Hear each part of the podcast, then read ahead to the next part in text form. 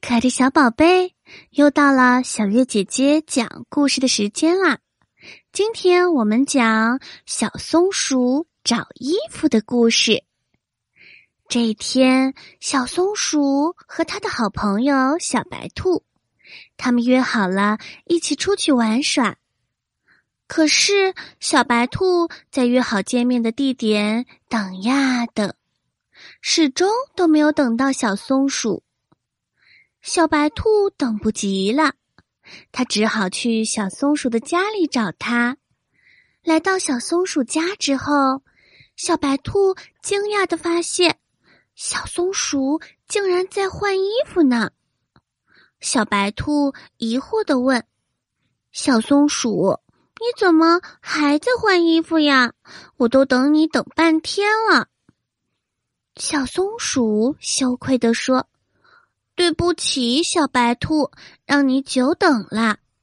可是我实在不知道今天该穿什么才好。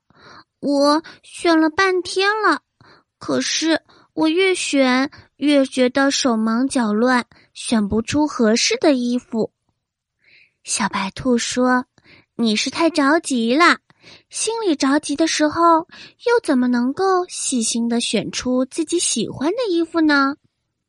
小松鼠连忙说：“小白兔，你来帮我选吧。”小白兔耐心的挑选了一会儿，帮小松鼠挑选了一套适合玩耍又十分漂亮的衣服。小松鼠看到了，高兴极了，它十分满意，连忙换下了身上的睡衣，穿上了搭配好的衣服。小白兔对小松鼠说：“你可以在每天晚上就搭配好第二天要穿的衣服，这样的话就不会遇到因为着急而选不好衣服的问题啦。”小松鼠听了小白兔的建议，觉得非常有道理。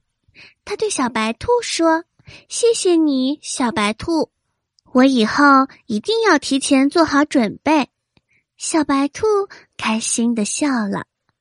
之后，小松鼠一直按照小白兔的建议提前搭配好衣服，它再也没有遇到过手忙脚乱的情况了。